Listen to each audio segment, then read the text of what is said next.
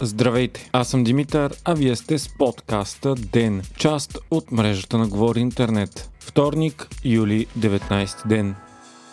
Продължаваме промяната постави като условие за подкрепа на евентуален кабинет БСП да задържи мандата до тогава, докато в парламента бъдат гласувани реформите за антикорупционната политика и на им председател стане Бойко Рашков. Това стана ясно след първите срещи за преговори между мандатоносителя БСП и първата политическа сила в текущия парламент. Разбра се и, че кандидатът за министър-председател ще бъде обсъден едва, ако БСП успеят да намерят нужната подкрепа за управленската програма, която която се готви. Междувременно стана ясно, че отцепниците от парламентарната група на има такъв народ няма да подкрепят кабинет, ако в него участва бившата им партия, водена от Слави Трифонов. Така изглежда все по-малко вероятно да се събере мнозинство 121 депутати, за което ще са нужни четирите партии от предишната коалиция, както и независимите депутати почти сигурно се задава газова война между Европа и Русия, в която най-тежко ще пострада економиката на Европа. Москва вече дава ясни сигнали, че няма намерение да пуска отново гъста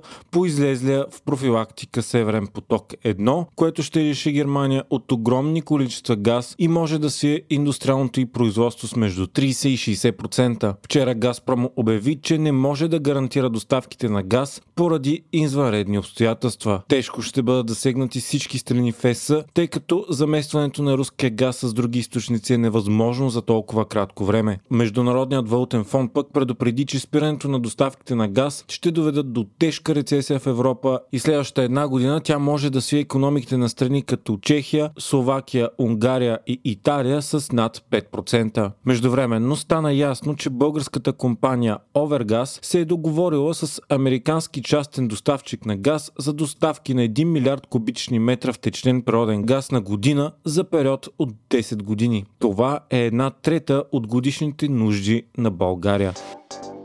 Европейският съюз обяви официално начало на преговорите с Северна Македония и Албания. Това стана след като съседката ни прие френското предложение и София вдигна ветото. България обаче има право да паузира приемането на Северна Македония, ако тя не спазва ангажиментите си, залегнали във френското предложение и свързани с общата ни история, езика, спирането на езика на омразата срещу България и вписването на българите в Конституцията.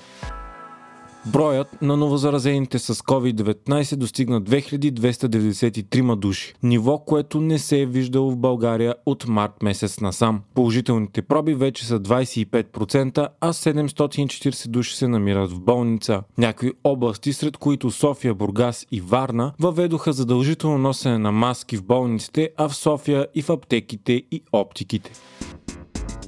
Здравното министерство обяви обществена поръчка за закупуване на 6 медицински хеликоптера, от които страната ни се нуждае от години за изпълнение на спасителни операции. Предвидена е и опция за закупуване на две допълнителни машини. Общата стойност на поръчката е 163 милиона лева, като очакванията са първия хеликоптер да бъде доставен до декември 2023 година, а цялата бройка до април 2026.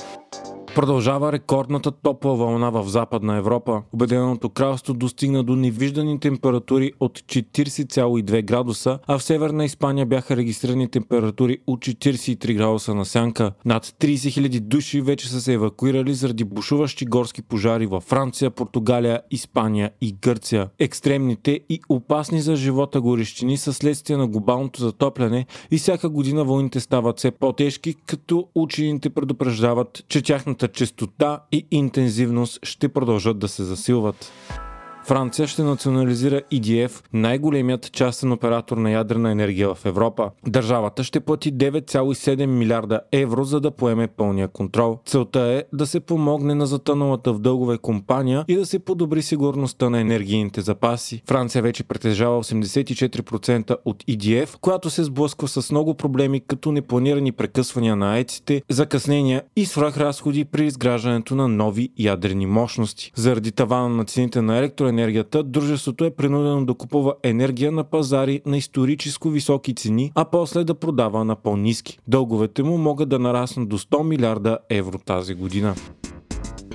Вие слушахте подкаста Ден, част от мрежата на Говори Интернет. Епизода подготвих аз, Димитър Панайотов, а аудиомонтажът Антон Велев.